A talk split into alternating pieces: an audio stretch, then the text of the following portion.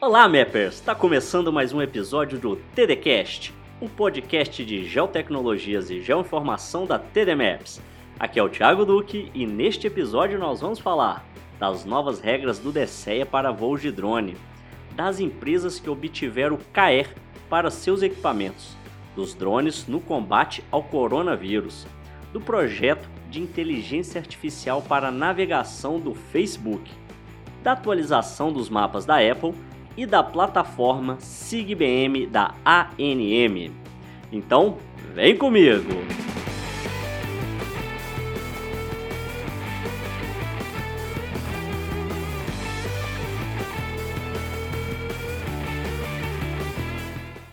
E começamos o episódio de hoje falando sobre regras para drones. Pois é, é que na última quinta-feira, dia 30 de janeiro deste ano, o DSEA, que é o Departamento de Controle do Espaço Aéreo, anunciou algumas modificações na legislação brasileira. O DSEA, que cuida, dentre outras várias funções relacionadas ao tráfego aéreo de aeronave tripuladas, ou seja, aviões, também é responsável pelo acesso de drone nos ares. E é por isso que semana passada o órgão apresentou as principais mudanças nos novos manuais para regulamentar o uso de drones no Brasil. Entre as principais mudanças estão a alteração das circulares, que agora serão manuais do Comando da Aeronáutica, sigla MCA, e isso indica mais robustez ao documento. A circular era muito genérica, por isso houve essa mudança. Resumindo aqui ao máximo, o que houve foram mudanças quanto ao uso de drones por parte do poder público, que agora poderá aceitar o compartilhamento de aeronaves por parte dos pilotos de drones. Assim como a Defesa Civil poderá contratar aeronaves não orgânicas, ou seja, que não pertença somente ao governo, e a adição de definição aos termos pessoa anuente, aeronave orgânica e pessoa envolvida. Outras mudanças foram a retirada do princípio da sombra para aeromodelistas, voo em FPV, que significa First Person View, que é a visão em primeira pessoa, que nada mais é do que voar com aqueles óculos em que o piloto enxerga tudo que o drone filma. Agora, terá que ter um observador para poder instruir o piloto para quem praticar esse tipo de modalidade de voo, o FPV. Além do mais, os voos informados passam de 30 a 40 metros de altura, mas fica mantido aí os 2 km de afastamento. Porém, essas mudanças ainda não foram publicadas, mas em breve estes documentos devem pintar por aí. E aí eu detalho direitinho tudo por aqui. Se quiser ver as notícias completas, o link está na descrição. Falando em órgão regulador, a ANAC, que é a Agência Nacional de Aviação Civil, está aberta a sugestões para rever as regras do uso de drone. E qualquer pessoa pode mandar sugestão até dia 5 de fevereiro. Para isso, basta preencher um formulário digital que está no próprio site da ANAC e que eu deixei o link aqui na descrição para você ir direto. Então, se você tiver alguma sugestão, acessa lá.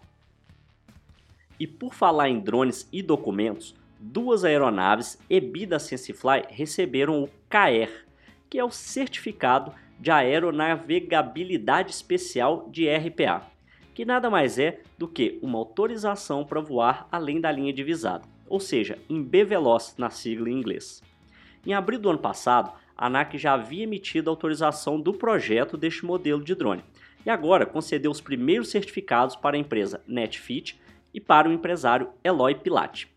Toda a documentação e modificações na aeronave foi elaborada pela AL Drones. Mas na prática, o que, que isso quer dizer? Quer dizer que com este tipo de documento é permitido ao drone voar até 5 km de distância do piloto, sem a necessidade de observadores em solo. E isso faz com que um mapeamento, por exemplo, renda muito mais. Lembrando que a distância máxima permitida hoje são só de 500 metros. Então, nada de querer quebrar recorde de distância aí sem ter todos os documentos em mãos, hein?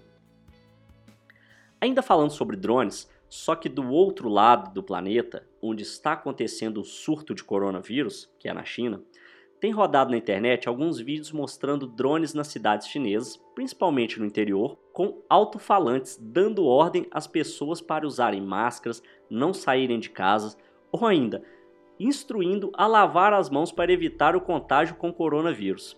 O vídeo foi postado no aplicativo TikTok e até o momento não se tem certeza se trata-se de uma brincadeira com montagens de áudio e vídeo ou se é realmente as autoridades chinesas usando estes equipamentos para essa finalidade. O fato é que os vídeos mostram uma forma no mínimo criativa para o uso de drones. Se é certo ou não, aí já é outra história. Porém, a repercussão dos vídeos foram imediatas e a comparação com filmes de ficção e debates sobre segurança e privacidade não deixaram de acontecer. Resta saber agora quem é que está por trás dessa ação. Se isso sair, eu comento aqui no próximo episódio. Outro assunto que pintou essa semana foi a inteligência artificial que o Facebook está desenvolvendo para navegação sem a necessidade de mapas e GPS.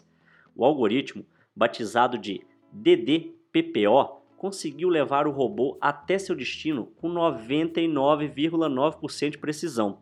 Em apenas 3% das vezes, ele desviou da melhor rota. A ideia é que este sistema esteja presente em qualquer dispositivo que necessite de orientação, como carros, drones e até aqueles robozinhos que aspiram pó nas casas. Já viu um desses? Os pesquisadores estão focados em desenvolver um sistema baseado somente em orientação visual, o que seria muito útil para ambientes fechados, uma vez que sistemas de orientação como GPS, por exemplo, não funcionam com precisão nestes locais. Lembrando também que já existem outros equipamentos usando outros tipos de inteligência artificial, como os carros da Tesla e o drone da Skydio, o Skydio 2, que já utilizam essa tecnologia para se orientar. Eu vou deixar o link aqui para essa notícia e o vídeo do Skydio 2 na descrição. E depois de você assistir o drone voando sozinho, tenho certeza que você vai ficar impressionado com a qualidade de mapeamento de obstáculos e a rapidez do processamento desse bichinho. Falando em mapeamento, a Apple anunciou que vai lançar uma versão redesenhada e muito mais completa de seus mapas. O novo sistema vai ter navegação mais precisa e rápida, informações sobre trânsito, voos e ainda o recurso Look Around, que é um tipo Street View da Google. Está previsto também uma nova ferramenta chamada de Share ETA, que é um localizador em tempo real para compartilhar com pessoas para seguirem a sua localização durante a sua rota.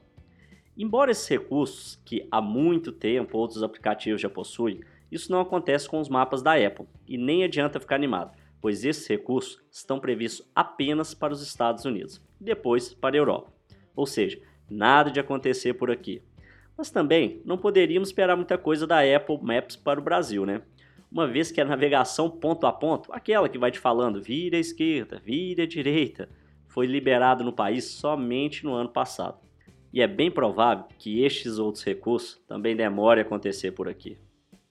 E para encerrar o episódio de hoje, e ainda comentando sobre as plataformas de mapas, a ANM, que é a Agência Nacional de Mineração, disponibilizou para o público em geral o SIGBM, que é o Sistema Integrado de Gestão de Barragens de Mineração.